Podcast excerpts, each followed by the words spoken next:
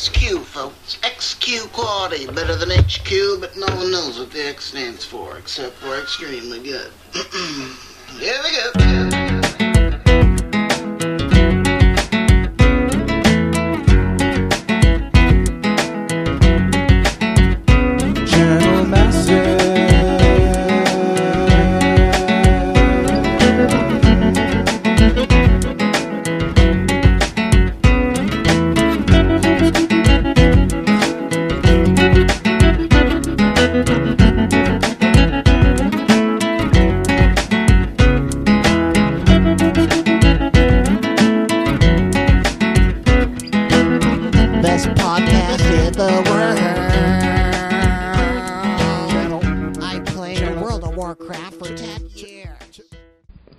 Welcome to Channel Massive episode 220.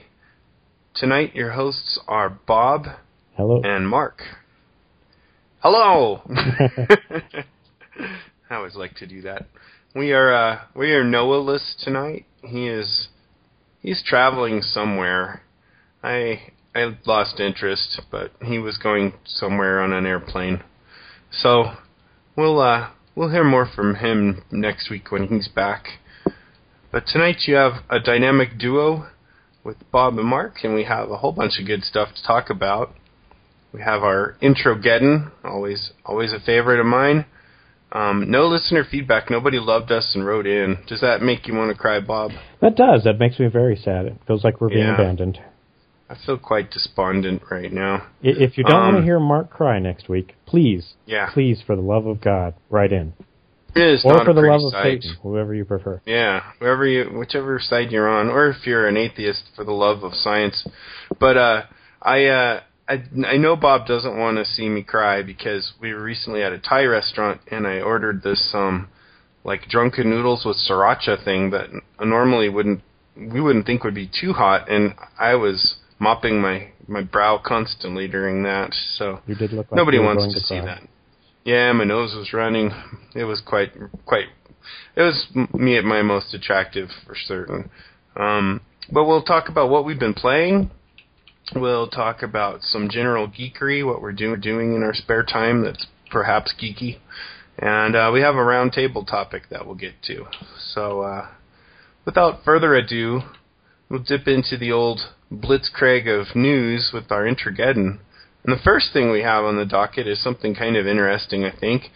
Um, you know, we've all been covering the sad, sad story of uh, NCSoft saying, you know what, City of Heroes just doesn't fit our, our business model. Our business model being things that appeal to both Asian and um, Western gamers, apparently. Uh, although one must question some of the games that they are stick, sticking with. But they don't want to stick with City of Heroes anymore, so they're planning to close it down in November. Well, according to GamerZines.com, there is a rumor that there are multiple buyers courting uh, them right now, talking about taking City of Heroes off their hands and maybe giving it another another chance at life. Uh, apparently, um, the community uh, for the um, you know I guess postponement of the death of City of Heroes.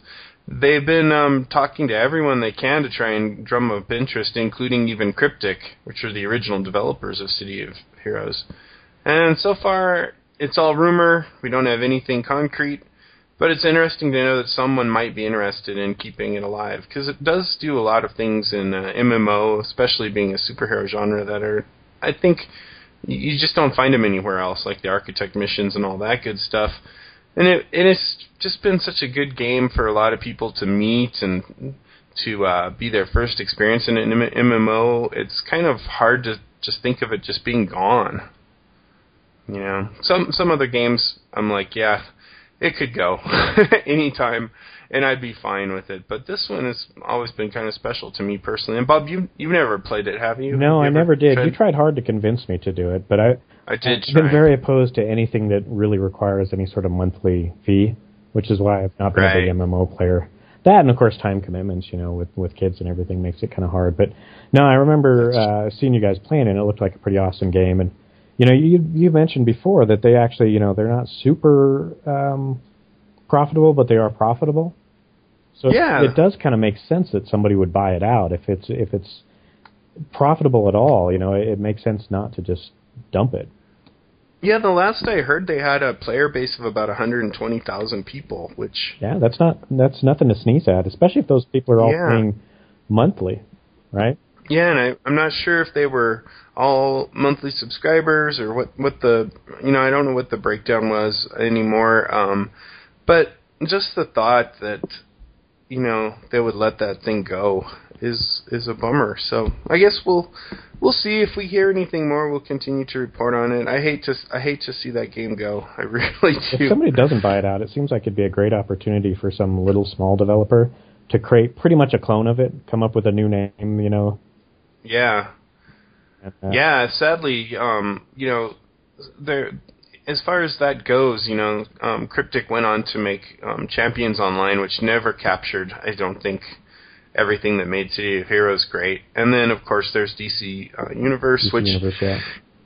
it's just totally different. It's really fun and stuff, but it just doesn't have the same things in it. And um I mean, City of Heroes is so mature that it has just all these weird little features that you just don't see. For instance, you park your alter ego in a library or your character or whatever, and you um you log out and you act you're you're considered to be working your day job as a librarian or something. You know what I mean? Right. It's just got little things like that. So you get like all this interesting all these interesting ways to make experience or some other equivalent of it, you know, non superhero experience.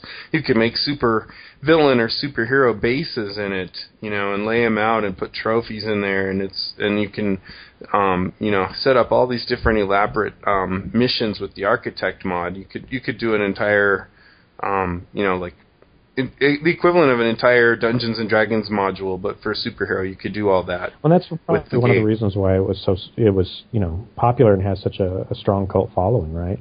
Right, because it didn't launch with any of that. Yeah, it's not that it's just superheroes. It's that it's got all kinds of really great features and superheroes. Yeah, I, think it's the first MMO, graphical MMO, to actually kind of go transition from uh, you know just being a pure mud to actually having mush elements from you know in old school terminology where you could create your own things and make them accessible by others. And so I thought that was really a cool feature. But uh, oh well, a great um, feature that and ties into one of the other things we were going to be talking about too. Is the idea of creating your own features and you know something that was yeah. really cool in the Mush era back in the you know the text interface days. right. Has kind of died just because it was so hard to do in anything graphical, and, and nobody played text only games for what, like the past 10, 15 years. Oh yeah, and then the very fact that it, it's hard to do, it's hard to allow people to, um, you know, graphically, um, you know, a text description is one thing, but having an entire like mesh get imported that you've developed with like a 3D program or something like that, Yeah, not trivial. the the bar for somebody to create content in game is so much higher. Certainly not impossible right. if you look at all the great mods out for some of the different game engines, but much more Yeah. of a long term team effort. Not something like back in the Mush days where people would just throw together the weirdest, the weirdest bizarre crap just on a whim.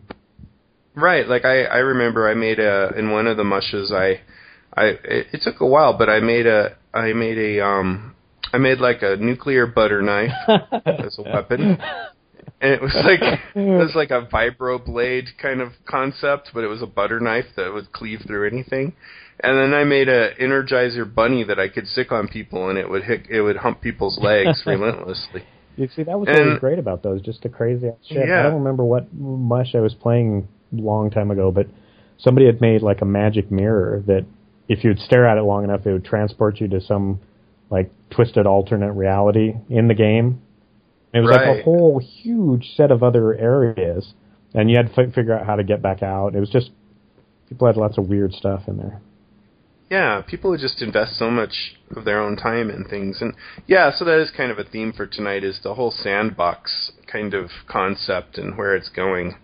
Um, certainly, along those lines, um, some of the Minecraft mods that have come out lately, which aren't just maps, but it's like they've actually put a lot of time into this. One um, the PC Gamer has is an article about a WoW uh, world that they've done where they've recreated much of Azeroth in Minecraft.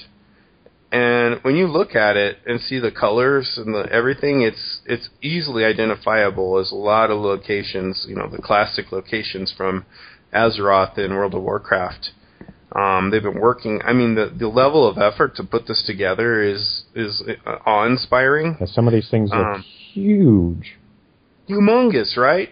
And the level of detail that they put into them is it just boggles my mind. I mean, I have enough trouble making a tower in that game, let alone making Orgrimmar. Um, the uh, when it unpacks this thing, it compressed the file is 2.17 gigs, which is not trivial. But when it unpacks, it's 24 gigs in size. Damn, Can you believe that's that? humongous, man. So that is actually, I think, bigger than if you just have the World of Warcraft client installed. but of course, this is like a brick by brick rendition of it all, right? So there's a lot to to track. But Now, have you actually tried Um, it at all yet?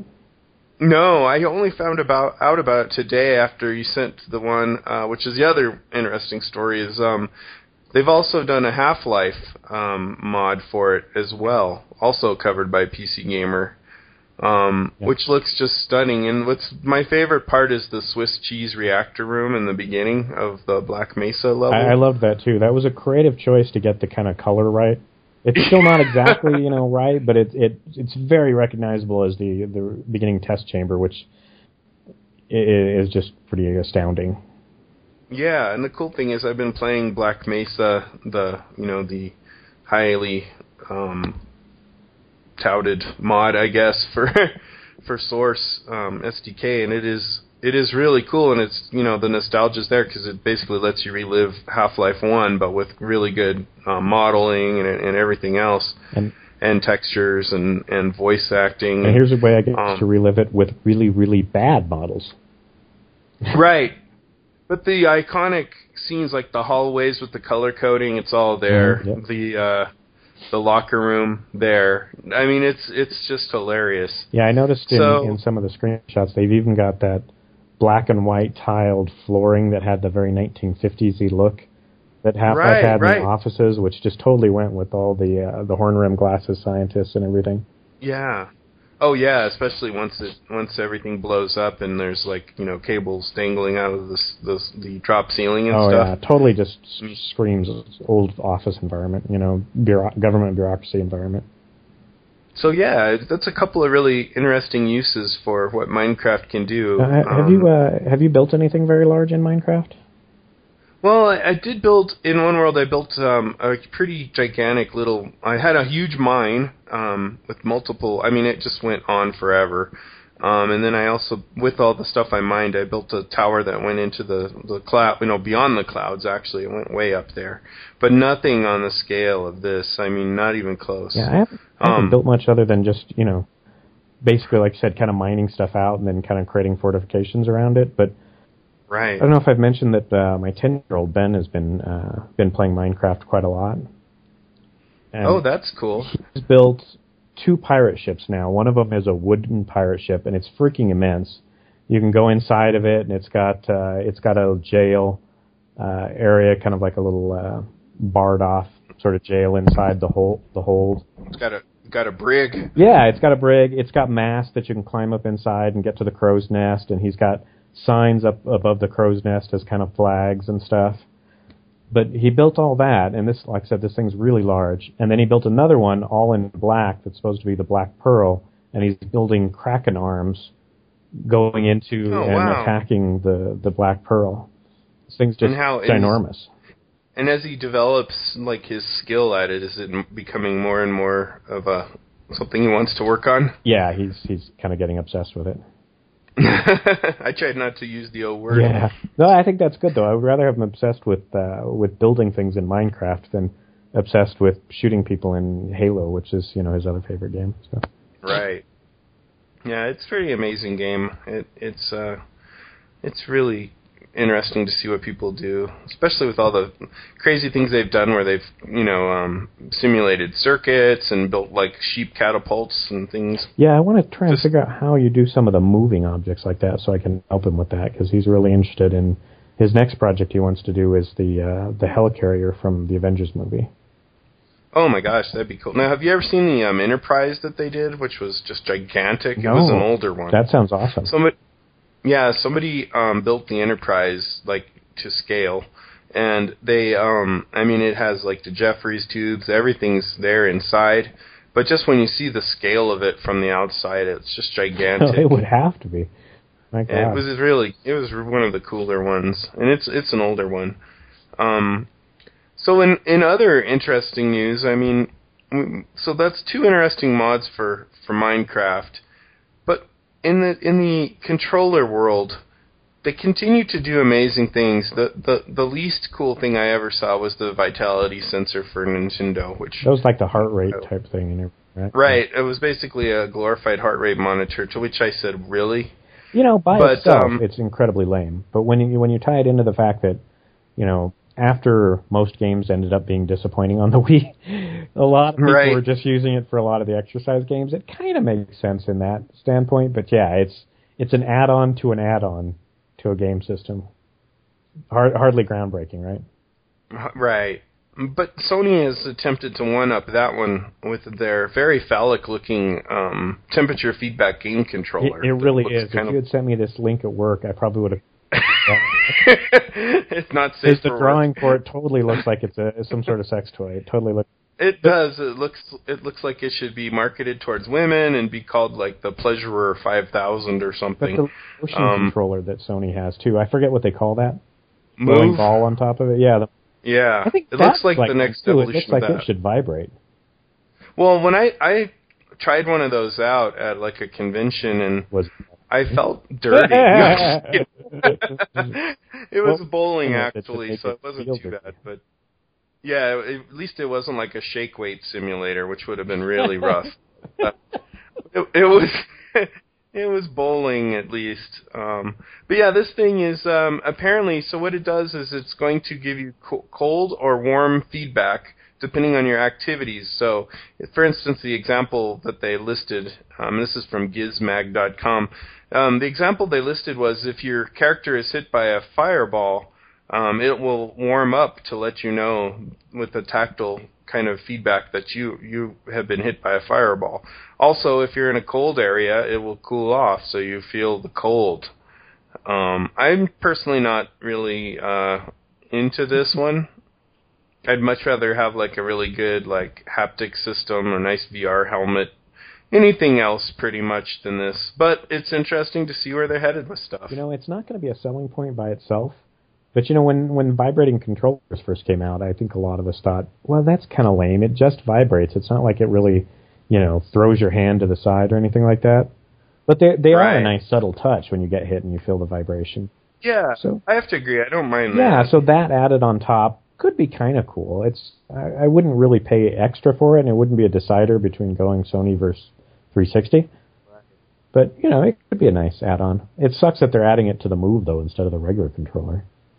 Yeah, that is kind of interesting. Well, they've apparently received a patent for it, so we will see how long it takes to make this uh, to get to market. Um, I just I think it's with- hysterical with the shape of it, the fact that it has vibration on it. If there were an app store that was, you know, like uh, iPhone has, you you Oh, could yeah. bet that there would be an app out to just enable vibrations and heat on this thing. I, I absolutely agree with It'd be the back It's- rub app. That's Well, what yes, I'm talking everyone about. knows. Jeez, what is everyone knows it's for. Everyone knows it's only for back course. rubs. People with everyone knows. in the gutter. Yeah. Um, well, how about this? How about, uh, as the BBC has covered, uh, Microsoft on the other side of this has gone with a bracelet that can detect your hand gestures. Or at least they've got a digital prototype. Um, What the hell is a digital prototype? Does that mean they didn't actually build it? that's a good question. They have a picture here, I- so maybe they did build it. Oh yeah. Oh no, I you know I actually misread it. I was uh, scrolling too fast. It's a digits prototype. Oh. it's called digits. The concept. So it senses your finger and hand motions. So it's got a camera-based sensor, a uh, IR laser line in it, and uh, it it's pretty clunky looking. It looks like it looks like maybe a prototype of a web shooter that Spider-Man threw out, discarded at some point. but it's an interesting thought Yeah. that they're you know you could you could totally put this wristband on, especially when they get it much smaller and more streamlined. And depending on what you do with your hands, your gestures, it could sense it all. I'm not sure though that you know that that's not something that Kinect does already with the new version they're supposed to come out. You know the kind of like fidelity of that thing is supposed to be pretty incredible. But I guess if you wanted to put your hand behind your back and do this, you could get away with it. Maybe this is their their way of kind of uh, hedging their bets in case the, Yeah. the new Kinect sensor really doesn't sense finger position really well. Which really, I mean, I'm dubious as to how well it's going to select how well it's going to sense finger finger position anyway. To Yeah. be able to tell if you're like pulling a virtual trigger or strumming virtual strings on a guitar. I I'm going to be stunned if they can do that with the camera. But this looks like Yeah. it could conceivably do it because it's right there by your fingers. Yeah, it does look pretty intense. Um, so you can check that out on on BBC's um, website. Pretty pretty interesting stuff. Yeah, it's really interesting. I- it just makes me wonder, you know, the, the future of gaming could just get, you know, so interesting, so very holodeck like. You know, we've already got the motion sensing from the Kinect, which is totally stunning. I mean, when they first talked about that, I think everybody thought there was absolutely no way that's total vaporware. yeah. And, you know, it's admittedly a lot of the games are flailing around, except for like the dance dance central and stuff like that. But yeah, some of the workout games are cool. yeah, just what it does do is really awesome. It's just you know you you find out playing anything that lacking finger motion really does take a lot out of it. Um, Right. But you know if if they start if they continue making all these enhancements like that, it's it's really interesting to think what could be around the corner. Yeah.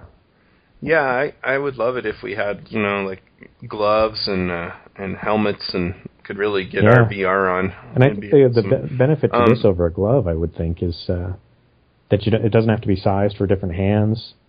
And for games, Right. like they talk about using it for a smartphone, which I'm thinking a glove might be just as good. But for games, you know, you don't want to pass around a sweaty, skanky glove.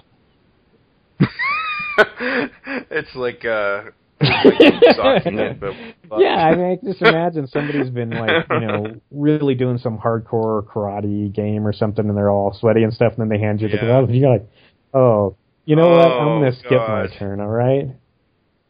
Yeah. Yeah, you win. yeah, that's a good point. Well, you had an interesting article that it's actually the 27th anniversary of the launch of the original NES today. They had some sort of like uh, horn blowing noise for this or something, but happy birthday, Nintendo NES. Yeah. Yeah, how how odd that Noah is absent. Perhaps all Nintendo worshippers are at some kind of secret meeting even as we speak, where they are, you know, donning black capes and, and doing some kind of forbidden ceremony while somebody plays a single note on, on a piano. I That, don't that explains it. They're at a secret ceremony. Um, Yeah. Yeah. Ding. Ding. With, St- like scripted by Stanley Kubrick, no doubt. Um, and get this, Good Old Games is now supporting OS X. That is pretty cool. I love Good Good Old Games. I, I just love some of the stuff that that they're getting. I just recently splurged. I think I had mentioned it previously, but I bought like all the Ultimas, all the Wing Commanders, and now all the Might and Magic stuff. And uh and oh wow, look, Bob Syndicate's oh available. man, I, I might be tempted to get that. that I, we, used, we used to play that. I, I that love that fun game. I was back in the really excited when you told me that they were coming out with a a new version of Syndicate, and then when I heard it was just a Oh, first yeah. person shooter, which you know I like first person shooters, but it's still not the same. I was I was Yeah. really depressed because that that game was very unique. It was Yeah, it was. had the three quarter isometric view that like a you know a Diablo has, but a totally different gameplay and setting.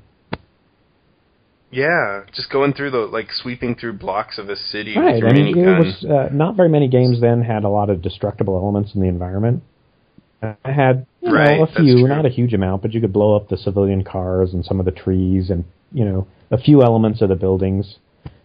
Redoing that in a modern engine Yeah. where you could really have unleash some destruction, and have a little more level of detail. Oh man, that would have been great. Would be great. Pretty awesome, yeah.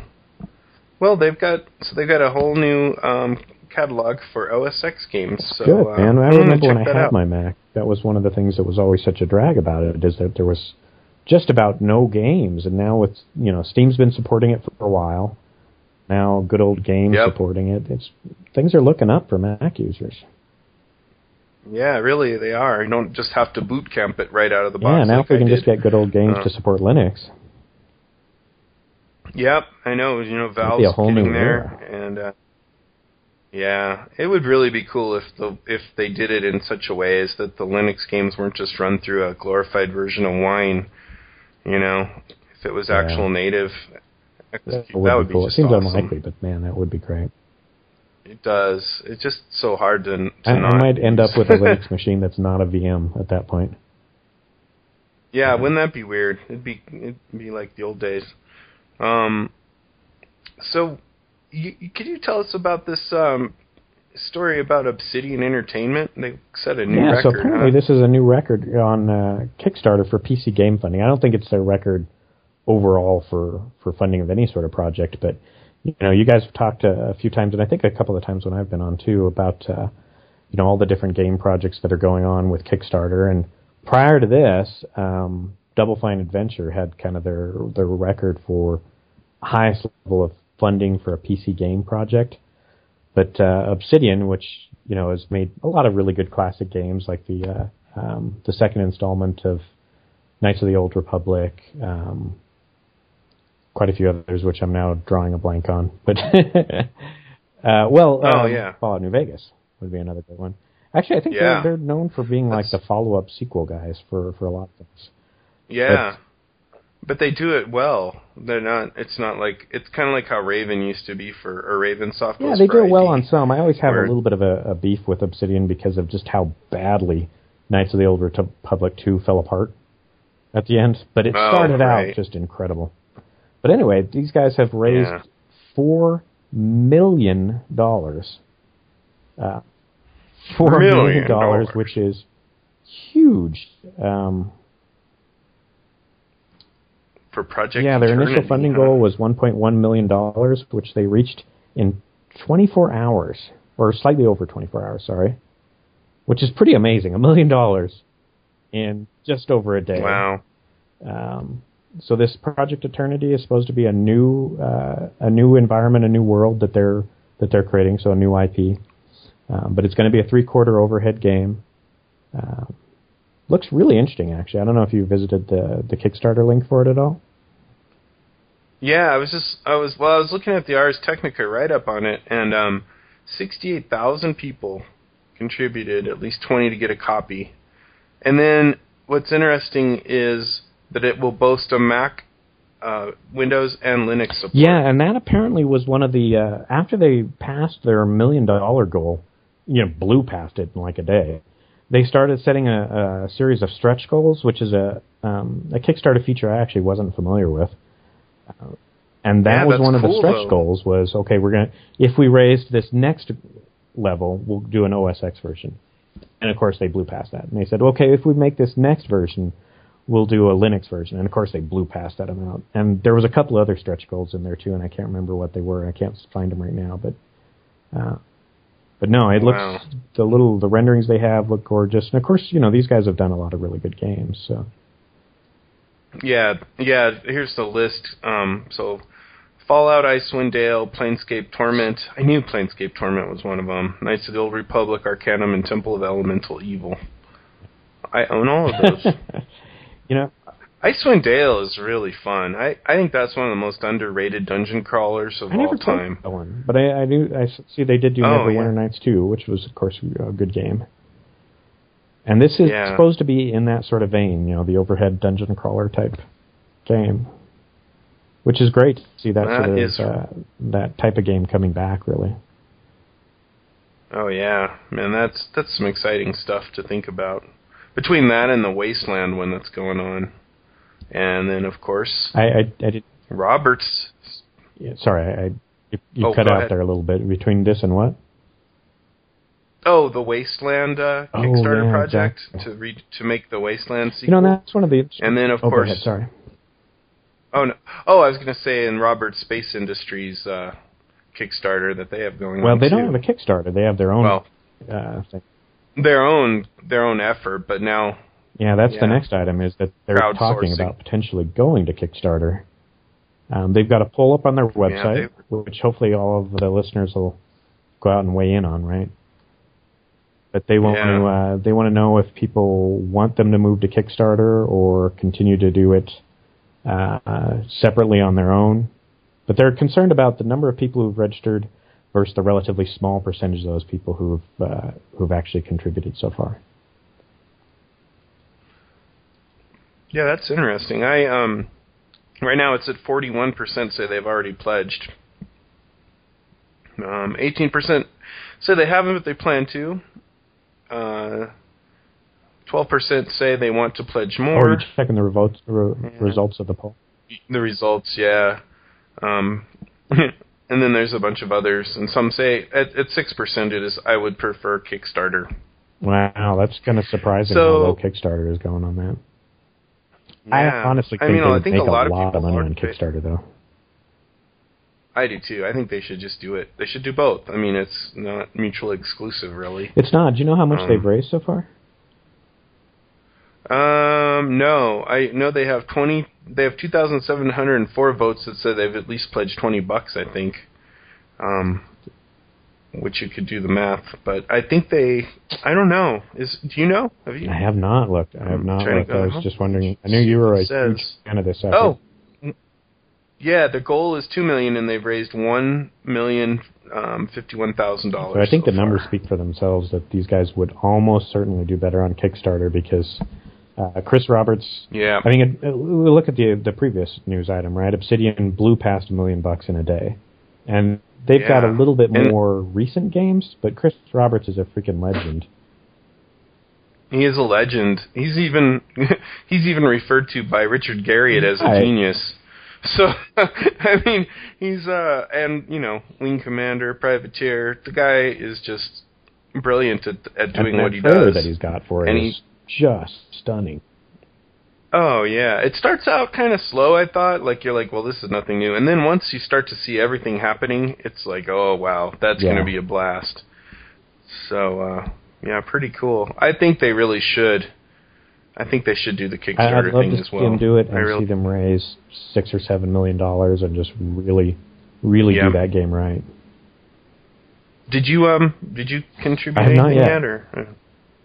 Yeah, I I went and did the like minimum one to get the alpha and beta Oh, cool. access, which was like I think twenty dollars or thirty dollars. Yeah, and you know I'm I'm I don't think it was money wasted. I really can't wait to uh get into the alpha and just see what it's like. yeah, that does know. look exciting. The, the the trailer looks, like I said, it starts out slow, but it's got such a great musical score. You kind of keep with it, and the music rocked. It was kind of it, it kind of reminded me of um the uh, Battlestar Galactica, the yeah, the remake. a lot of it music, reminds me of Battlestar. Galactica, but a lot of it also reminds me of, you know, reminds me of Wing Commander, but Wing Commander as you kind of uh, would remember it with rose tinted glasses rather than the pixelated primitive thing that it really was. Yes, the, the Wing Commander of your mind. That's right? the funny part, right?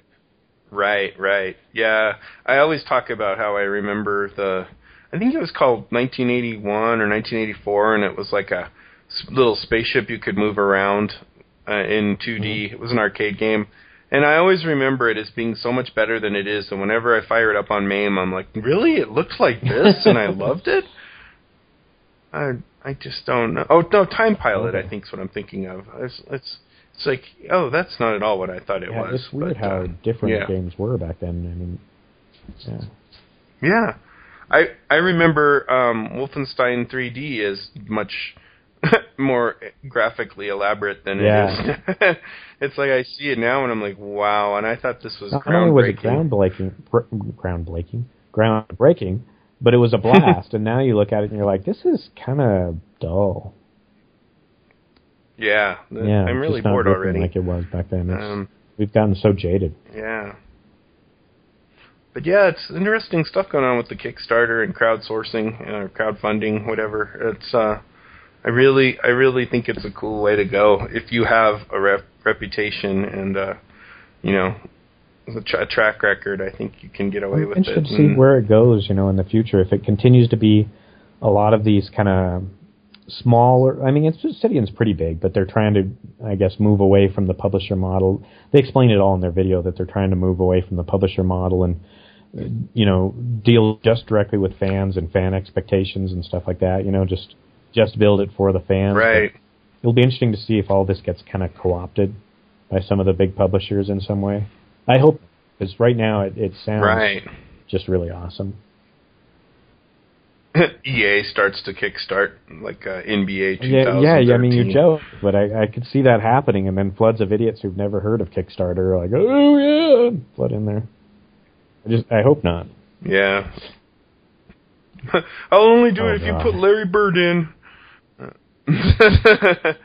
um, well, so so tell so I guess there's an interesting story about how Riot put together a custom client for their recent um, World Yeah. Tournament um, for And that's the season pretty two interesting because apparently that spawned. Uh, we, you know, you guys were kind of talking last time about uh, in the last podcast, I think it was, or the one before, um, about how they talked about that they were moving it to a more secure location, that sort of thing. And so apparently this kind of ties Yeah. into that that they had a, a local land-based client that they used for for this for the grand finale, and that of course spawned a you know a ton of rumors that now that they had a land-based client that they were going to be releasing some sort of client for offline play at home or in uh, um, you know gaming centers and stuff like that. And, and uh, Right. according to the story from GameSpot, at least, uh, um, let's see, I can't remember who it said. Uh, Riot VP of Esports Dustin Beck took to Twitter today to spell the rumors. Said we built an offline solution for the finals for the pros to be protected from internet connectivity issues. There are no plans to develop a LAN mode for offline play at home and LAN centers. Just wanted to clarify for everyone. That makes really a lot of sense based on their model. The fact that if you had a LAN client, then you could easily, you know, hack it. So you could unlock all the champions, which you kind Mhm. of earn by playing. You could um, unlock all the skins. You could you, you could screw around with it quite Yeah. a bit. You know, you would need like a Punk Buster equivalent for You know, it. as, as as somebody Um, who's just trying to get into it- that it- game, I would love to have an offline client where I could actually practice and everything. But yeah, but it, it is hard to imagine how they could make that work, really, unless a limited trainer Yeah, mode I- client. And at that point, it's not a whole lot different than what they have with bots. Yeah, yeah, I, I can't see it working out very well. But um it's cool that that's the way they did it to kind of make it really fair for That that is cool, and that, it's Um, cool that they're thinking, you know, outside the box like that for how they're going to handle these, you know, very high, high stakes championships. Because what, what was it, a million dollars that the the winning Yeah. team got? A million dollars that um that the Type yeah, A and I- I- assassins there was won. wasn't yeah. there some prize money for some of the uh, the other, you know, second, third level teams? I think. Is, yeah, I don't I didn't ever really know what that was to be honest with you, but I'm sure there was I'm sure Yeah. there was some something in addition to just being, you know, able to be seen in right. that huge and I, I read something about the combined um, prize money being like four million or five million or something. So, so that, Oh, makes had to sense. be some money for for some of the other teams for that to have worked out. Um, Yeah. It was really it was really a blast to watch it. Um I I I can't wait for I, I still haven't got a chance to watch actually. it, but it does. Uh, I, I am really looking forward to watching it because I've watched some live games playing, and it, it's Yeah. it's a very watchable game. It is, especially the commentators were really they knew their stuff. They were good. They weren't annoying, um, you know, as yeah. they could easily have been. And and I would say for you, you know, get through a couple of custom matches where you just are playing against bots, and then watch it to really see the skill, uh, what they can pull off. It's just amazing the coordination. Like when the Taipei Assassins were launching simultaneous attacks on two different sides of the map and pulling them off so well. It was just, it was, you know, that level of strategy that no team I've ever been on's ever had, even anywhere close to it. And just knowing what they were doing with their um, chosen champions, you know, just not screwing up. It was, it was skill shots. That's just cool. really impressive to watch. And it's just cool to see that esports has, you know, It is really come cool. this I, I hope they can do more And, stuff to. uh, like I said, as somebody trying to get into it cold, I hope they can do more stuff to make it accessible Yeah. to new players, so that they can continue to grow this to a larger demographic. Oh, me too. Yeah, yeah. It'd be really cool if they if there was some way to, uh, you know, have a console version or something. I, I can't fathom how well Yeah, how that hard would that would be to pull off. But completely different control flow and very different game. But man, that that Yeah. could be really cool. If it'd have to be a very different game, but just all the ver- all the number of people who have consoles, Yeah. that could that could be huge. right, because yeah, um, because with the mouse, you know, you click where you want to go. Um, or you can hold the mouse down and go that way. But there really are a finite number of buttons that you you use for the game. There's really 4 or five, six, something like that. You know, four for abilities, and then various other things like beacons and stuff. Things that could be mapped to a controller pretty well, and then you just have the controller control the direction you're moving as opposed to clicking where you want to be. Um, it seems yeah, pretty doable to me, really. league, or separate. Um, uh, you know, if you weren't able to play to the computer, which is you Yeah. know most multiplayer games don't let you play across from console to computer, but Right. Um, so something like that. I mean, Right. there are a couple good strategy overhead games like that. Like I don't know if you've ever played Halo Wars on the console, but that that plays No, very uh. similar. It's the same click on the map and deploy your units here and deploy different types of units there. Right. So it is possible. It'd be pretty interesting to see them expand the clients. You know, they had a Mac client that they just just finally utterly killed for a long, but that worked for a long, it worked for years. So, um, but it'd be really interesting to see them take it to a console without a without a mouse, with just controllers. Yeah, I, I don't think it'd be as competitive as on the PC, So- but it would be a great way to get people into it. No. Yeah, that's right. great gateway drug. um, Halo Four has been leaked yeah, to the months torrents before it's supposed to be already. released. What's funny about this is, you know, Uh. everybody's always saying that that's this is why PC gaming is doomed, is because you know there's so much piracy on the PC and consoles are invulnerable to piracy. Well, maybe not. Yeah, Not they so they might have an edge in in anti-piracy measures, but clearly it's still possible, and there's still a there's still a demographic, a market looking for those pirated games. That is just really a bummer. I'm sure for. Is it still Bungie that makes Somebody it, or else, did somebody else take it over? Studios or something. Um, Oh, okay. So Yeah. apparently they have some ex Bungie people on the the staff, from what I understand. I'm not really clear on that. It's always been kind of I haven't seen anything that's real clear on that, but but yeah, it's a new studio. Bungie has apparently gone off and is going to try and develop some new IP of their own. Yeah, Wow, that's cool. I always like what Bungie does. they do have some some really interesting ideas. I just really hope that uh, I should I got to look that up if it's 434, but I think it's 434 Studios. Um, but I, I'm really hoping that they can keep up kind of the quality level because it, it is really a good game. Oh yeah, yeah. I would. I would. I hope. Well, it is funny that they utterly the the whole um, PC is the only place where stuff gets uh, pirated was just totally discredited by this.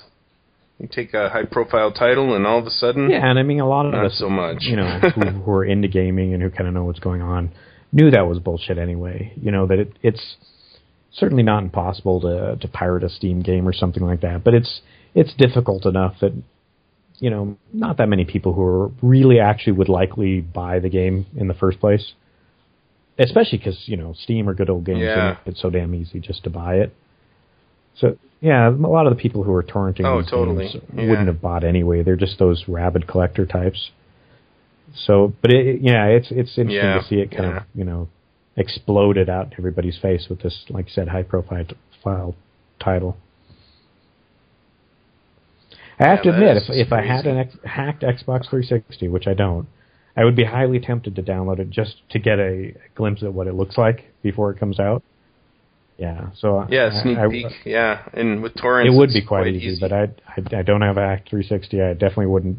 I would try and restrain myself. I think anyway, but uh, I am definitely really Yeah. curious to see what Halo Four is going to look like because it's it's a big transition Yeah. in the storyline, new studio. It could really end up sucking, or you know, could be good. Yeah. Yeah, it'll be interesting to see what happens when it Yeah, legitimately if it, comes if it out. actually ends up sucking, my my son Ben is going to be crushed. I'm sure. Yeah. Yeah, that would not be good. You don't want to crush the children. All their hopes and dreams totally destroyed. Well, so, you know, that I think includes our Intrageddon, um, all the all the news stories you could ever want and more in this week's uh, podcast. But we have a bunch left, including the always interesting "What the heck have you been playing?" segment. And What Bob, what the playing? heck So have you you been playing? mentioned uh, Black Mesa Source earlier, which I've been playing because Yep. anybody who knows me uh, knows, I'm a I'm a huge Valve whore. Uh, I love just about everything they've put out, and Half Life was always one of my very favorite games. And then, of course, you know, Half Life Two came out, and I, I've been dying that there hasn't been anything new. So this is kind of a substitute for anything new, is right? Go back to the very very old game. And, Yeah. and revisit it on a on a Right. on a new uh, a new engine. And it's surprising how well the storyline and the puzzles and everything hold up with just new graphics. It it works great. It's not like Yeah. it feels awkward in this new engine or anything like that. Yeah, I, I've enjoyed. I haven't played it as much as you, but I've enjoyed what I've seen so far. It's just awesome. It'll be really cool when they get the whole thing finished, though, like with the uh, will alien levels really and cool. everything. you know, now that they've got uh, now that they've got a lot more people playing it, and it's supposed to be coming out on Steam soon, uh, I'll be surprised if they're not able to finish yeah. it. Yeah, I mean, it, because many people thought it was going to be like Vaporware or Duke Nukem Forever, um, because it's been in the works for so long. But now that we're actually able to see the quality of what they put together, it's, it's It is, well and you know, I the think, wait. I think. I, I would love to go back and try and hear what some of the internal politics are that happened during that whole eight years. But yeah, I was one of those people who was Oh, sure that yeah. this thing was never going to be released. I was like, this is such a ridiculous pipe dream. A, they'll never finish it. B, if they do, Valve will sue their pants off and it'll be off the the face of the internet in five minutes. But uh, totally wrong. They actually not only finished it, but. Valve proved once again that they're the good guys of the gaming industry by not only not suing their pants off, but actually taking them and going, "Hey, you guys want to put this on Steam? This is cool." Yeah. That's so cool. Yeah. so That that is that's really cool. uh, that's been one, and then what I've actually been playing even more of than that is Torchlight and Torchlight Two. Uh, I started playing Torchlight Two, and Oh then yeah, Dan, those are great. uh, who's been on the show before, uh, gave me a, a gifted copy of the original Torchlight. So I, initially I was kind of like, oh, why would I play the sec- the first one when I'm already playing the second one and I know it's much better? But I went, I felt obligated since he'd given it to me. So I, I fired it up, started playing it, cool. and it's still it's just as damn much fun. You the interface is you know definitely much more primitive. It's all dungeon levels, no outside levels, but it's still a freaking blast. And so I've been I've been clocking quite a few hours in that. I've got uh, oh, that's what cool. they? I, I keep getting the classes confused between the two games, but uh, uh, um, the the magic user class in that it's an Ember Mage in uh, Torchlight Two, and I keep wanting to call the one in Torchlight One, but he's Oh, a, yeah. uh, he's not an Ember Mage. He's a I don't remember what that Alchemist. one's called. I know what you mean, yeah, though. so that's yeah. the main character I've been Alchemist, playing, and then yeah. I fired up a uh, Destroyer also. I haven't yet played the uh, Vanquisher, I think she's called. I haven't tried her character Oh, yet. okay. Yeah. the main one I've been playing is the, uh, um, you know, the, the the mage class character, and uh, I've been leveling him up, and I've taught my dog a few spells, which I can't believe how long I played that game before realizing you could teach your dog spells.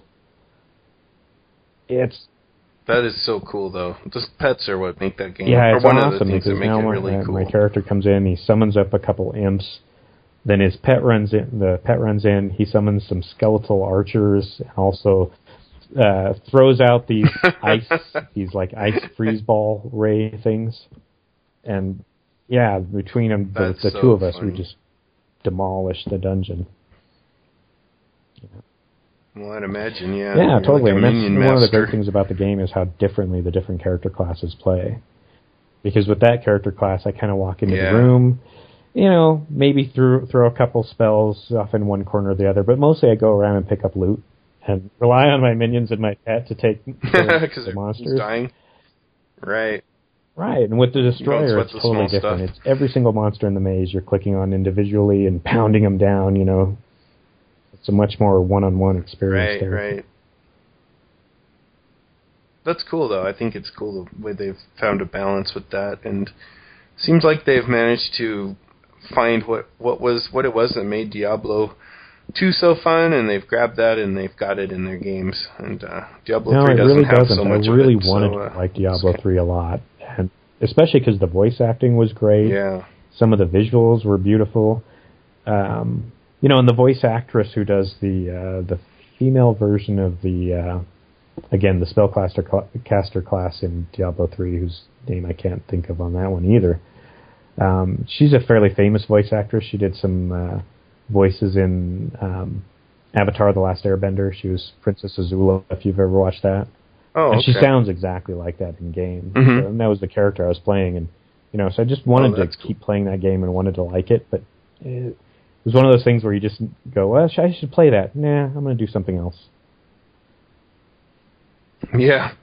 Yeah, I haven't cleaned my work area Yeah, lately. uh, Maybe I'll do that. And Hmm. 2 are the opposite. It's like, you know what what I should do is I should do this work I have to do, Right. but I'm going to play it just 20, 30 minutes. Just Right. go through a little bit of this dungeon first. Just a little bit, yeah. Yeah, it's a really accessible game. Well, that's cool. That's Anything else, been I is that pretty cannot pull myself away from, from Torchlight. That's great, though. Um, what have I been playing? Let's see. Mostly just um, League of Legends, I think, and uh, gosh, yeah, And League of are- Legends. That's all I played this week. Completely back in the grips of League of Legend mania, aren't you? Yeah, it, it's got me. I uh, I've been playing a bunch of champions I haven't never played before, and so that's been interesting. I um I played recently, and uh, had two trolls on the team, and I'm pretty sure they were buddies. Um, and it was really funny because what you know when you play a Dominion map, you um usually have um you divide your team up, and one person goes to the bottom, and uh, all four go up to the top and grab that turret up there, and then somebody comes back and gets the middle one usually. And so um, that's kind of how it was going. So we took off, and I was I was actually the last one in place because I wanted to check one more item. I hadn't played this champion before, so I was just slightly behind everybody, but I was right behind the pack. And this guy starts trolling me, saying that I've lost the game because I didn't grab the middle one.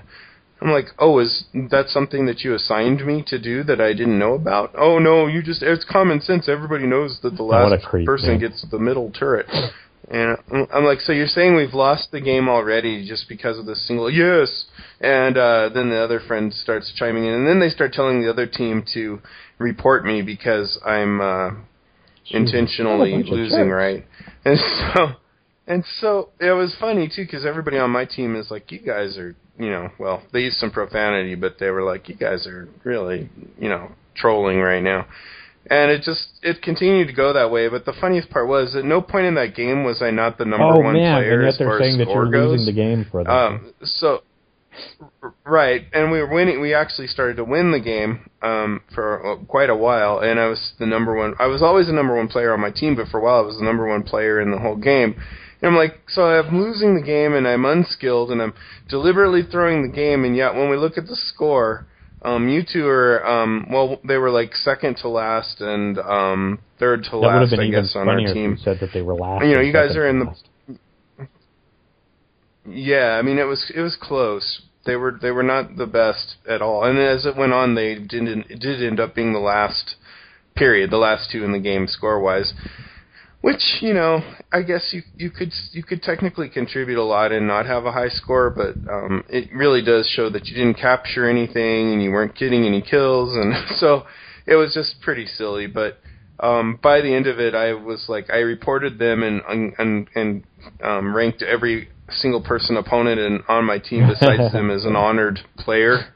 So I gave everybody honor and then reported both of those, and then I think Great. some people on my That's team also reported them.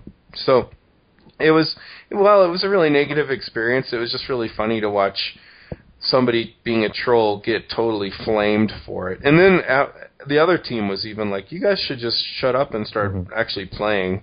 You know, instead of just flaming this poor guy, who, by the way, is kicking our ass whenever we run into him. And I'm, and it was just funny. It was mostly just I was, it was coincidence. I wasn't, I don't know what it was. It, the I was playing Yi, who I never play. He's a little bit overpowered in some ways, I think, and I had a pretty good build for him. Um, and so I was just, you know, natively kind of doing an okay job with them. If it had been really, if we'd been up against a really good team, I would have been owned, but I did okay with them. But, uh, yeah, that was a really funny experience with League of Legends. Um, but yeah, I've been playing all these characters or champions I don't normally play, and that's been kind of fun. Um, just to, just to, you know, not be worried about you know, totally dominating or winning, or even just hanging in there, but just going with some champions I don't know and experiencing them and seeing what their abilities are. And it always gives you a better, no matter what your normal champion that you play is, playing the other ones gives you really good insight as to what you're up against when you run into that champion. So it Yeah, it, it makes a lot of pays to do it once in a while. Um, yeah, so I've, I've been really enjoying but it. I, I think it Um, says a lot about the, how that rankings that uh, Yeah. reporting system is working. That that's actually Oh. uh, a newsworthy Yeah. event, as as opposed to like if you play almost anything on a Yes. console. And that's The norm. yeah, that's the absolute norm. Is Yeah, you fag, you're a cheater, and you suck. And Oh yeah, totally. Yeah, they resort to like you know middle school uh, kind of vocabulary and insults and stuff. It's uh, which discredits does, some middle yeah. schoolers actually. but it but it uh, does yeah, kind of it's suck because cool. it, it really turns a lot of people Um, off from multi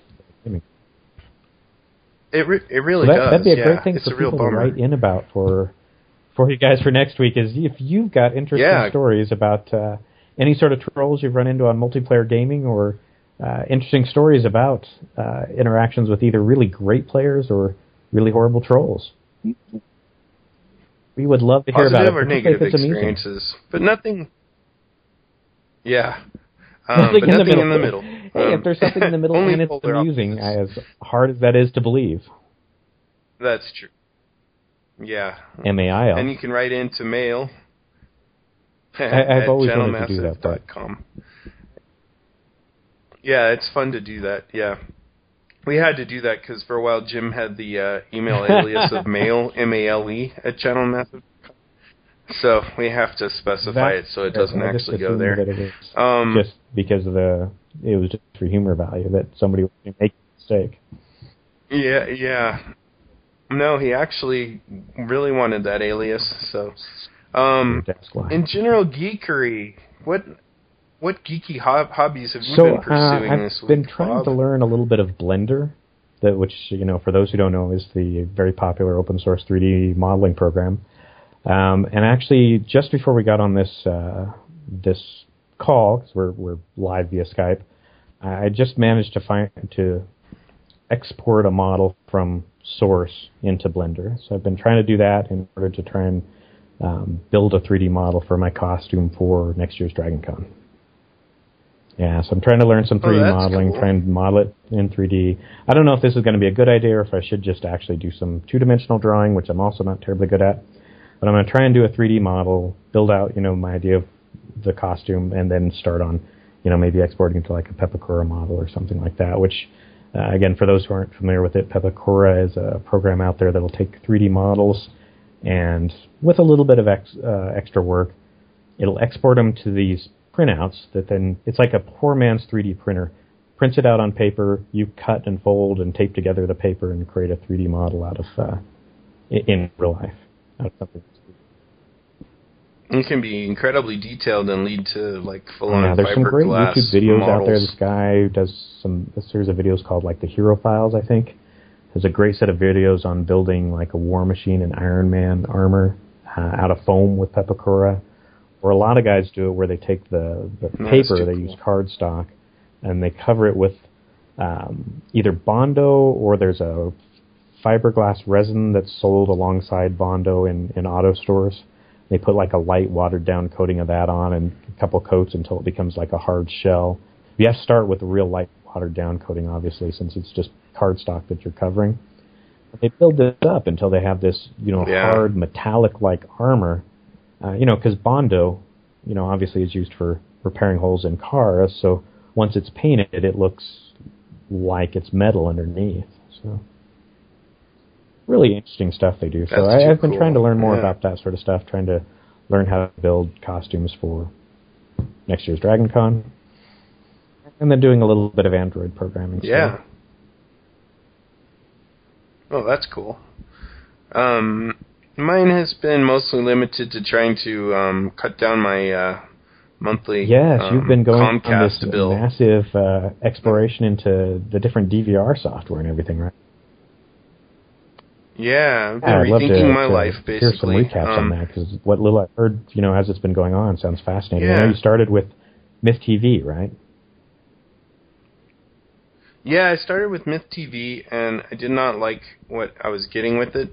Um, I kind of liked the whole client server model. Um, so th- that sounded pretty good. I, my plan was to put like a well, my original plan was to go with an HD TV receiver and really cut the cord uh, as far as that goes. But then I found out through some forums that um, if you have if you use Comcast for um, in- internet access, then you will by default um, be offered a package of you know very limited um, cable channels.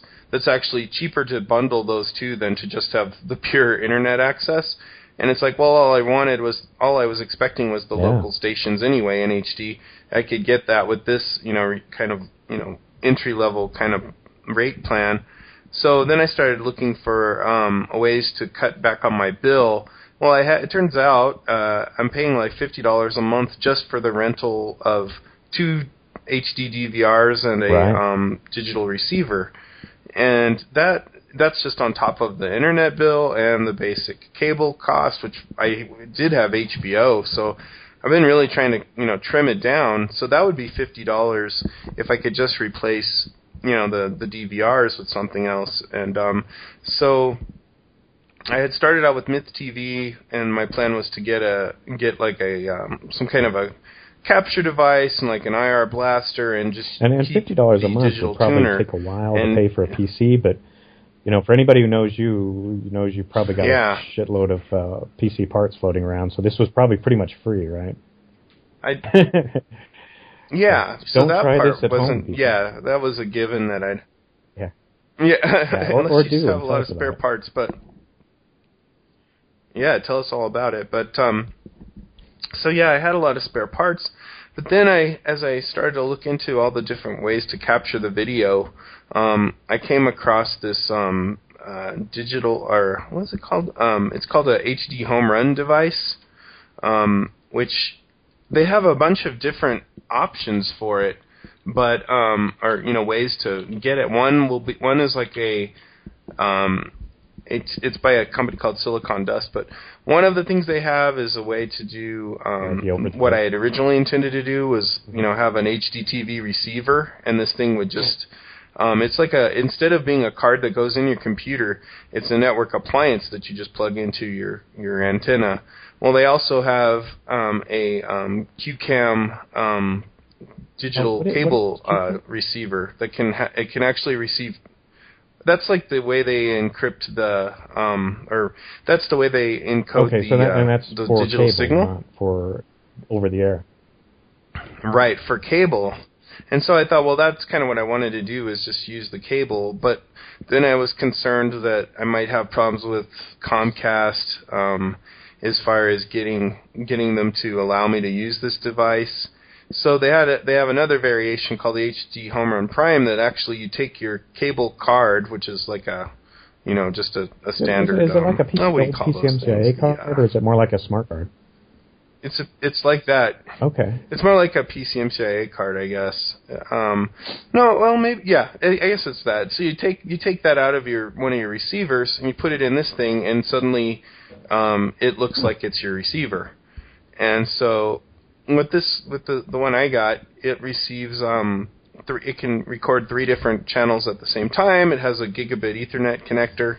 And so I, I got that and hooked it up and um, was immediately able to watch, you know, TV, you know, just on a PC and thought, well, this will work Ethernet, really well. How much bandwidth do you And, actually uh, need behind the scenes on that? Could you run it over wireless, or do you, do you really are likely to need I- gigabit? I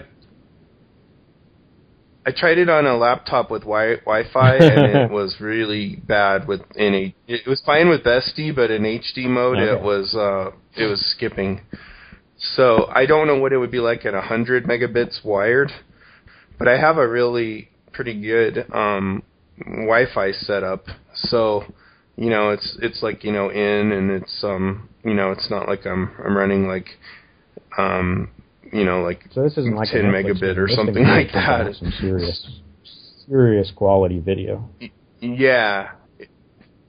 It- really is. And so um so then after I got all that going I was, you know, trying to make it work with Myth TV. I just didn't like the way Myth TV's interface was working, nor did I really want my remote client to be Linux based because I wanted to be able to drop down to um Netflix and um, of uh, Hulu Linux-based Plus if I DVR needed to. is Netflix.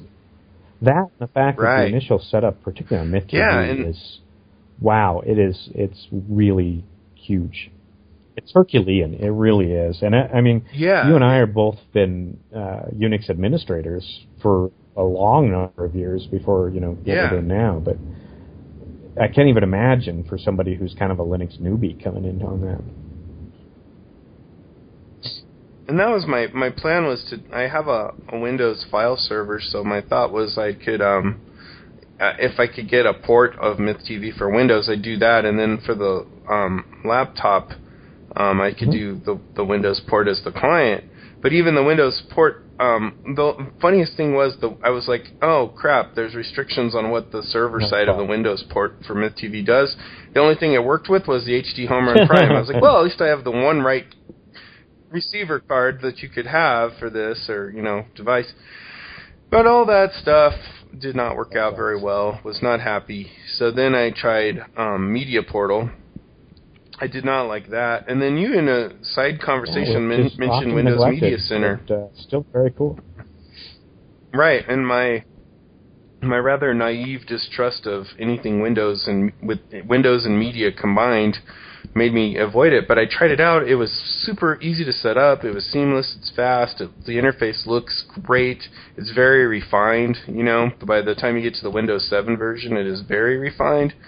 It works great. I've tested it out. I've recorded like three um, HD shows simultaneously with no problems. And um, so now all I have to do is I did this all with just my gamer PC. So now I have to, you know, port it over to I whatever is going to It's a lot of work ultimately be my DVR. Um, but uh, it works great, and uh, so I'm really I'm really looking forward to that. And I also have um, I've found a couple of um, programs to so I, I use that and then XBMC to stream already Yes, downloaded yeah. movies or TV Yeah, shows. because you, you do kind of Um, like I do, right? Where and a lot that of your really DVDs well and stuff, you you rip them so that the kids don't wreck them, right? Yeah. Right, yeah, and I and it, it's just just mo- much more convenient to have a menu that they Oh, can absolutely. pull up whatever they want to watch, um, or we can pull it up for them or whatever. Um, and so, and I hate to have DVDs lying around, and they just seem, they seem to Oh, yeah, always get really scratched young up kids, or man. they just don't um, understand. separated from their case. Yeah, you know, get used as a coaster.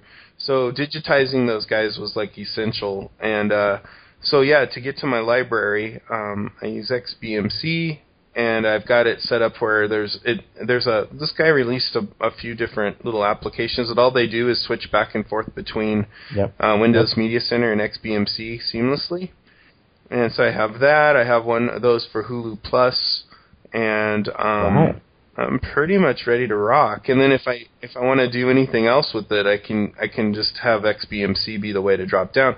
But the cool thing is is um, when you go in and out of Windows Media Center, it's always able to record anything that's scheduled. Right, yeah, that's, that's like a like a, a separate process, right. process. So it's really just the front end that gets dropped for XBMC. And I even while recording my three HD shows at the same time was streaming a very nice video uh, of uh, an HD type video with XBMC Was- at the was it same an time. adult HD utterly type video? seamless. So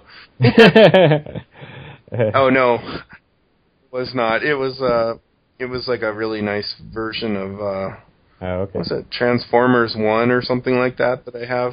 Um, but um, yeah. Anyway, it was just it was really How- cool how- to see it all beefy of a working as I'd hoped. That you're doing so. that on? Oh, it's pretty beefy. Well, this is an i7, so I would like to be. It's way beefy Oh, with like a RAID Zero box hard drive setup. Yeah, um, so- Yeah, so it's it's funny because it it's like I'm used to these HD DVRs that can do like Mhm. you know 20 hours of recording, unless you do it in HD, in which case it drops down to like you can have This 17 hours or 10 or whatever. hard drive space you Um, want to buy. Yeah, it, is arbitrary, and it calculated it out with my my um you know I think I have so I have two uh two terabyte drives in a RAID zero, which is like four terabytes. So I calculated Oh like God. 480 hours worth of. HD or something. So I'm like, that's exactly what I want to do, and then I can just take all my cable equipment and dump it at Comcast and take crap and 50 bucks off a month, and uh, you know the the device I bought will pay for itself in five months if if that's all I save, but it'll be more than that. Really So, awesome. yeah, it I'm sounds pretty like you've taken a very Um, methodical approach to this, done a lot of research, a lot of testing.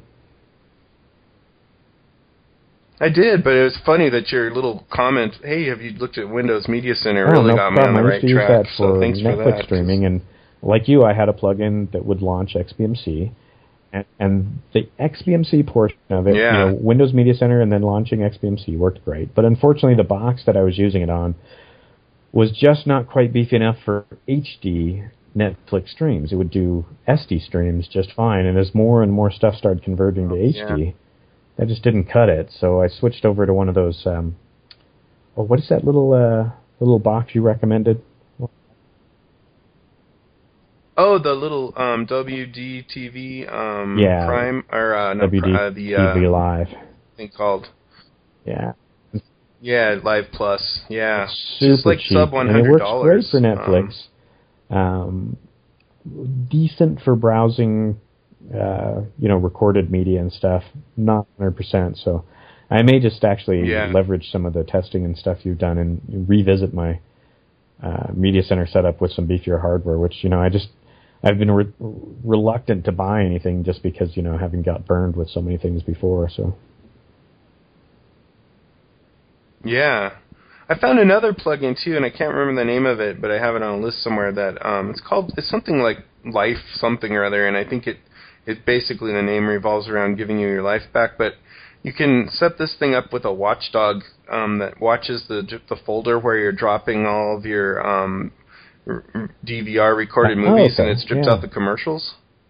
That would be interesting. I, I So used, that would be there was really some commercial nice, stripping too. built into Myth TV that I used way back in the day when I had a Myth TV box on before the conversion to digital Yeah. over-the-air broadcasting. And it, I had mixed results, but it'd Right. be interesting to see what's going on now with that. Yeah. Well, I was way more general geekery than I meant to go into, but it is kind of all I've been it doing sounds like you've been this week in my busy. spare time when I wasn't believe you got any League of Legends in around that. Yeah, not a lot, but well, and hopefully was- somebody listening will to have actually been down this road before, and if there's some future pitfalls ahead of you or some other software you should have considered, maybe they'll be kind enough to email in and uh, let yeah, us know let that. us know. This is definitely, I mean, just listening to all the stuff you've been through, it's definitely one of those areas where if you've picked all the right components, everything's awesome. But you've, s- oh yeah, man, it, it can If just be painful. wrong. Yeah, I, I think you really could. I I I really am glad I found that um, Silicon Dust uh, HD home run thing. That thing seems to be. It seems like a really cool way to go. And believe it or not, I don't think they're actually being paid by Silicon Dust to say that. No, no, no. It, uh, the other cool thing is it has um, iPhone and um, uh, although I, I'm not sure how the streaming will be based on what I saw, but it has like an iPhone and I and through an through another uh, third party app you Damn, can stream it on an Android too. So you could actually watch TV on your on your on your tablet or whatever. But I'm just not sure based on what I saw with the uh, Wow, based on what you saw, what the performance will be like. for that app that they weren't doing on the PC. Otherwise, you're screwed. yeah, man, like yeah, down that'd be ugly. converted or something. So, Cool. definitely. Well, right into mail. M A I L. Oh, sorry, mail at channelmaster.com if you've done something similar or are planning on it.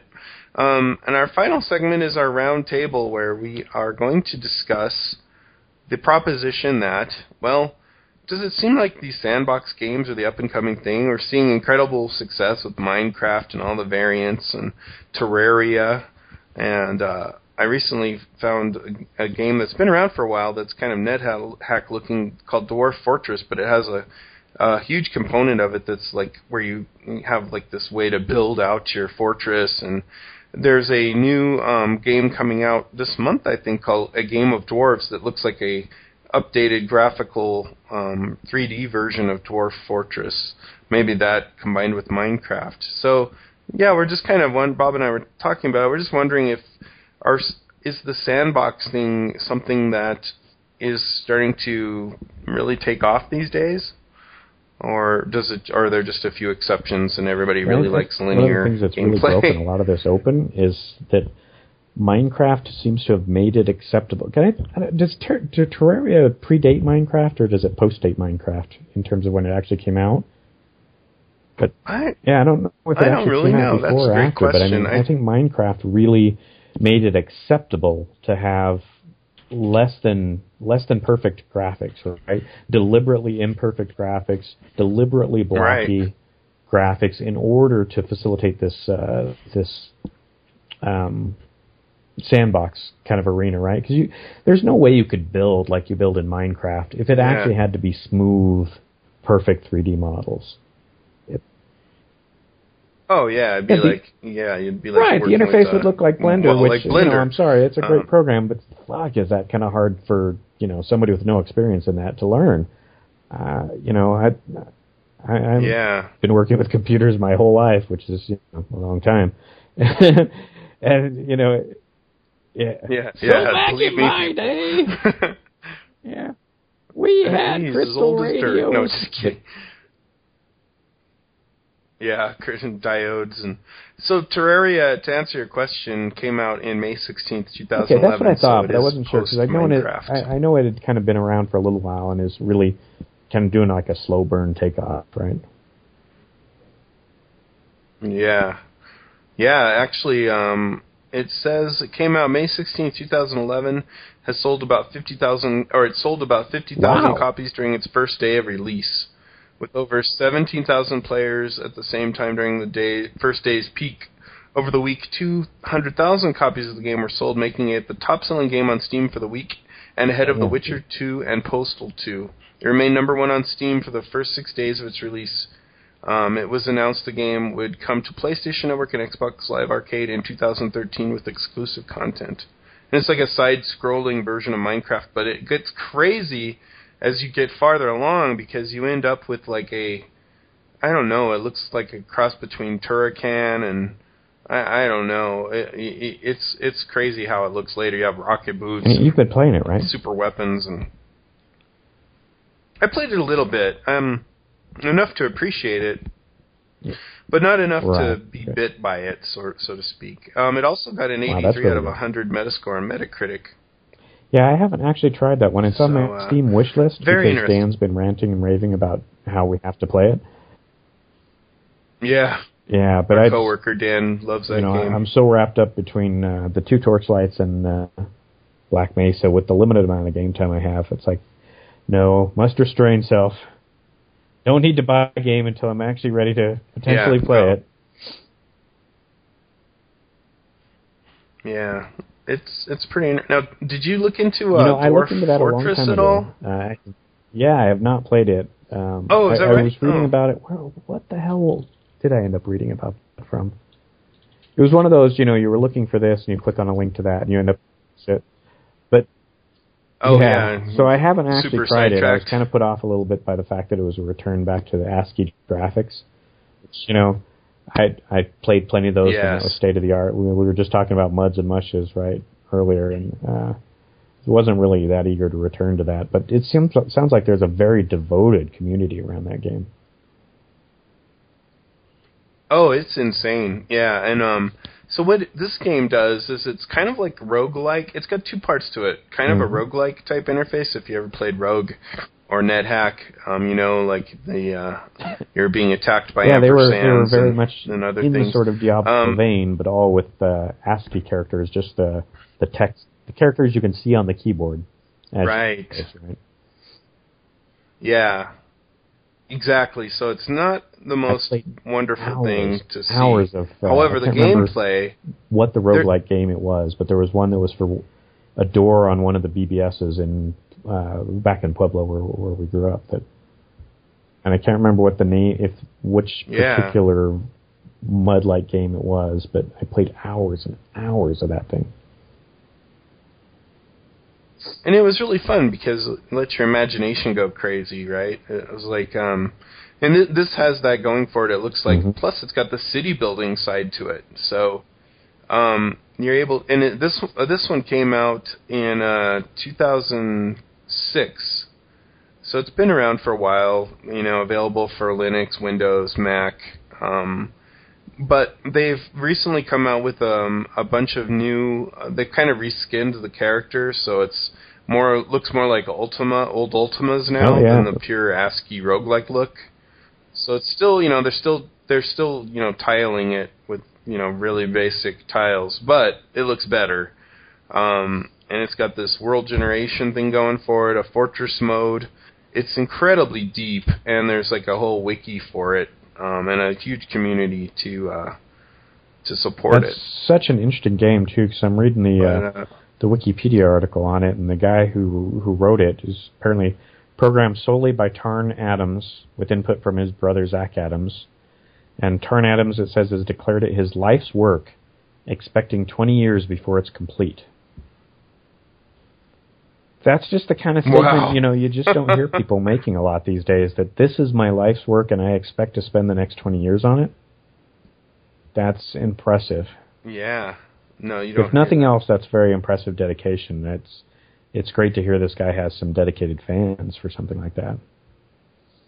Oh, that's amazing. Oh yeah, that is pretty wild, and it it is apparently incredibly deep. You know, belied by the interface to it. Um, what's really interesting is there's a game uh, coming out really soon called uh, a game of dwarves, which is a bit of a uh, I don't know, kind of a a joke Yeah, I figured that on the be uh, right. Game of Thrones name, I think. But it looks like it's a graphical version of it slash Minecraft kind of combination. Um, so uh, I mean, it's just interesting that this kind of sandbox con- uh, concept is just continuing to roll. You know, and there was all the all the variants that came out for Xbox and for the different platforms that were based, you know, solely on Minecraft. Which Minecraft itself is based on Infiniminer, another older game. So you know, you just kind of wonder, well, what else is coming? I mean, it's uh, it seems like we are kind of progressing in a in a direction that allows for you know real creativity and deep gameplay. Um, I think it's an awesome thing. I I think everybody gets everybody loves some of the the graphical um, I don't know wonders of uh, games that are on rails, but that gets so tired. I mean, it doesn't take long to get really tired, and you know even linear linear storylines are cool because they take you through an experience much like reading a book. But after a while, you want some control and then to have something like this where it's just kind of like an open world and you can do whatever you want and you know i think it's it's a really It interesting, really interesting, and, you know, alternative to that It to me, it kind of seems like we're seeing, you know, having having lived through a lot of older eras in gaming and stuff.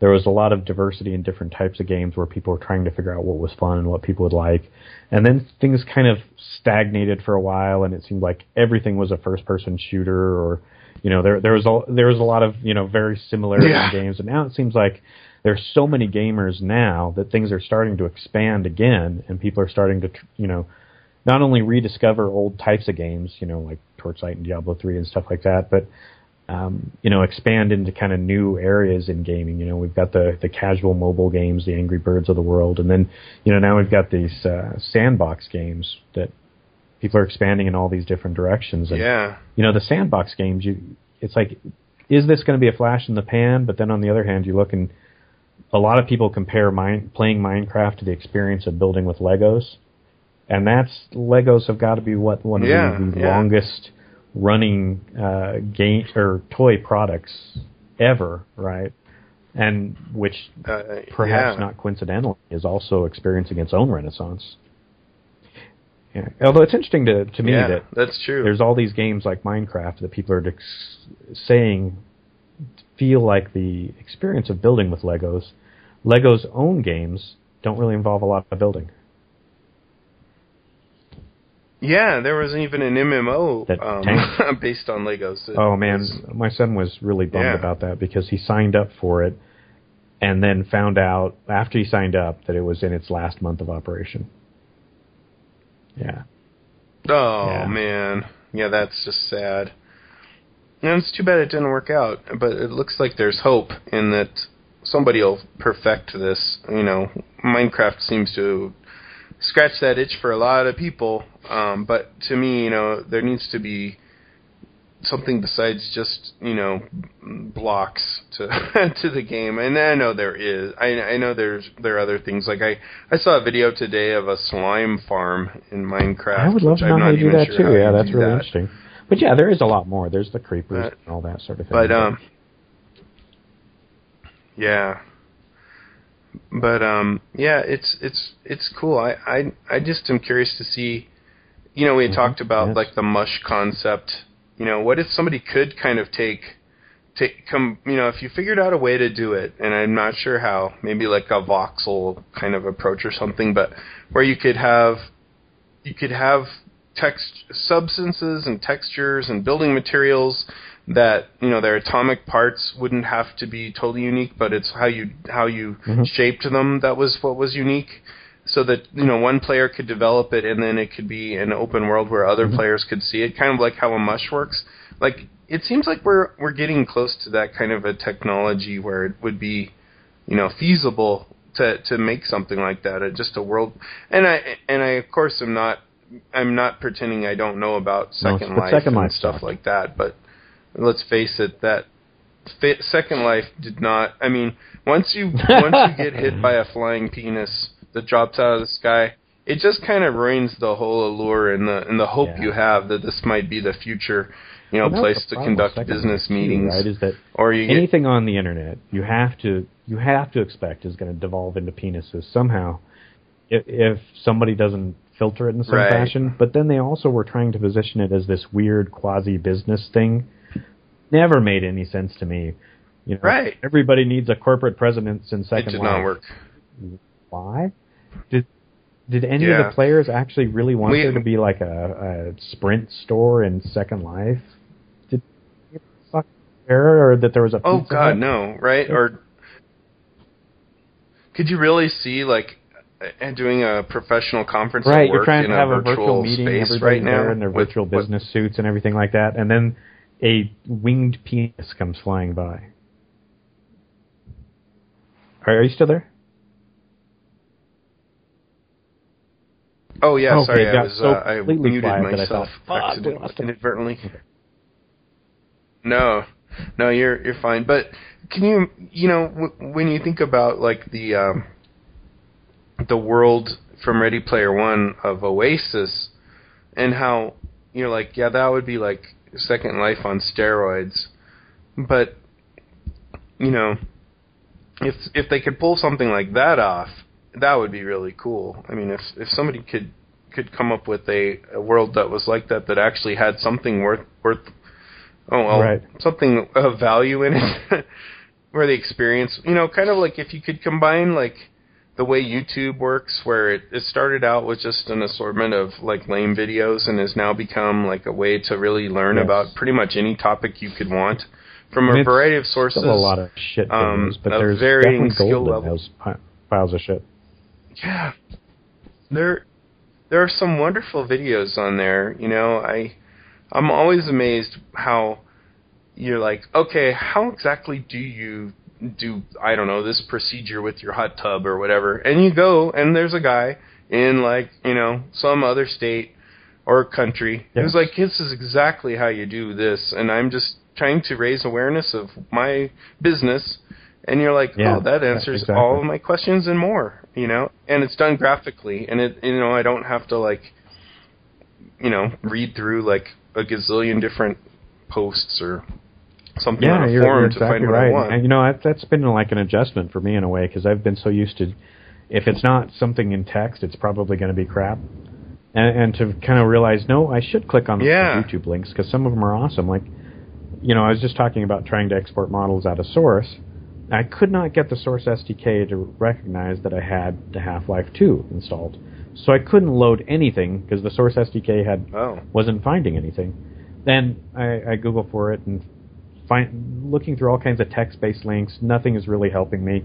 Find a YouTube video where he walks through that you, you know installing it. You've got to install your game. You've got to play your game. If it doesn't work, then you need here's how you you know uninstall the uh, Source SDK, reinstall it, and then it'll work. And I'm like, okay, I'm going to delete all these directories that he said to delete, and uh, reinstall the Source SDK. Yeah, and everything's working. It, yeah, It's amazing, yeah. I so if you could combine that kind of, you know, actual quality of of uh, resources with people who are really interested in, you know, kind of showing off what they can do and come up with like that mush concept and combine it all together. I think it it could be Yeah, a really what they you know interesting place to borrow to some ideas from uh, League of Legends around some sort of community, mod- you know, structured community moderation like that. To try and say, look, this guy is a Oh yeah, that's the thing. The, the self you know, Yeah. The self-regulating community is like pure genius and I can't believe that they oh yeah, came I mean, out with that so early on, has really. its- definitely its problems. I mean, you know, we all saw that in earlier um, communities like Slashdot and Digg and stuff. Although it's you know seems to have gotten better on Reddit, but still has Yeah. some issues. But uh, Yeah. but nothing else scales, right? No. No, you just can't keep that's what that's what legal riot guys said was we are not a huge company and, and they weren't at the time and we have had so much we were dealing with so many complaints and all these other things we you know they kind of stopped their roadmap added in this feature worked on it kind of in secret and came up with the tribunal to self-regulate. And that's all based on negative stuff. And now they've added this like honor system which is kind of like you know the the upside of karma on Slashdot or something, where it's like, yeah, you you actually there will be some kind of rewards for not being a douchebag all the time, you know, for being ins- an inspiring leader, a team player, for being just friendly. Um, you know, people can say, hey, you know, I'm I'm going to say this game, this guy was, you know, friendly, and it all it's all cumulative, it all adds up, and there's some kind of a reward for it. And I think that's really cool. I think it shouldn't just all be negative reinforcement or whatever, but to have the you know the positive side. I and the positive side, particularly in League of. Legends, I could see how that would probably be pretty good. You know, the the risk is always that it ends up like karma whoring on, you know, social media sites. But but in that case, I don't Totally, see many yeah. options where somebody could kind of karma whore, right? You're either playing nicely or you're not. no, you really can't. There's no way to take Yeah, credit for yeah, somebody else's, exactly. you know, good good play. It's funny too because as I think back, I've sometimes gotten like a reward for being friendly or being a good team player in a game wow. where I didn't even say anything to anyone. I'm like, well, how was I friendly? Was were just my actions of supporting them when they were being Maybe attacked? And I guess that's what it was. was talk, you know, their characters- People. You know, maybe that is it. Yeah. Healed them when they were running for their lives or intervened or something, you know. And it, and it's kind of cool. You don't have to be chatty in in that one, but yeah, I mean a lot of topics we're talking about in this round table, but I guess the the the thing is it's interesting to see how with you know our technology today and where we're at seeing some of these sandbox games really shine and we talked about all the crazy um mods that they've come out with for Minecraft earlier with the you know all of all of uh, of the an entire continent of WoW, or redoing all the maps for Half Life. It is. But, it's really uh, amazing. Yeah, it's pretty cool. I, do shudder because you know you think about it. If we were talking about sandbox games, what just a couple years ago, we would have been talking about like Grand Theft Auto. It's a sandbox because you can choose whether you're going to kill the whore or sleep with her. It's like you know that's right, yeah, it's right. It's such open a world. pathetically lame uh, standard of openness and sandbox compared to something like these. much different from building a m- Yeah, simulating a, a circuit or something in a or you know all the other things they're doing. So pretty cool stuff. I'm Yeah, glad we got to do our show it. tonight. Um, oh yeah, thanks thanks for doing no it on short notice. Much appreciated. Tune in next week um, when we return with Noah's triumphant return from wherever the the hell he went. Nintendo And, uh, worshipping Hopefully we'll have thing. Oh yeah, that's right. Yes, the uh that's exactly right. Hopefully he'll survive the ceremony.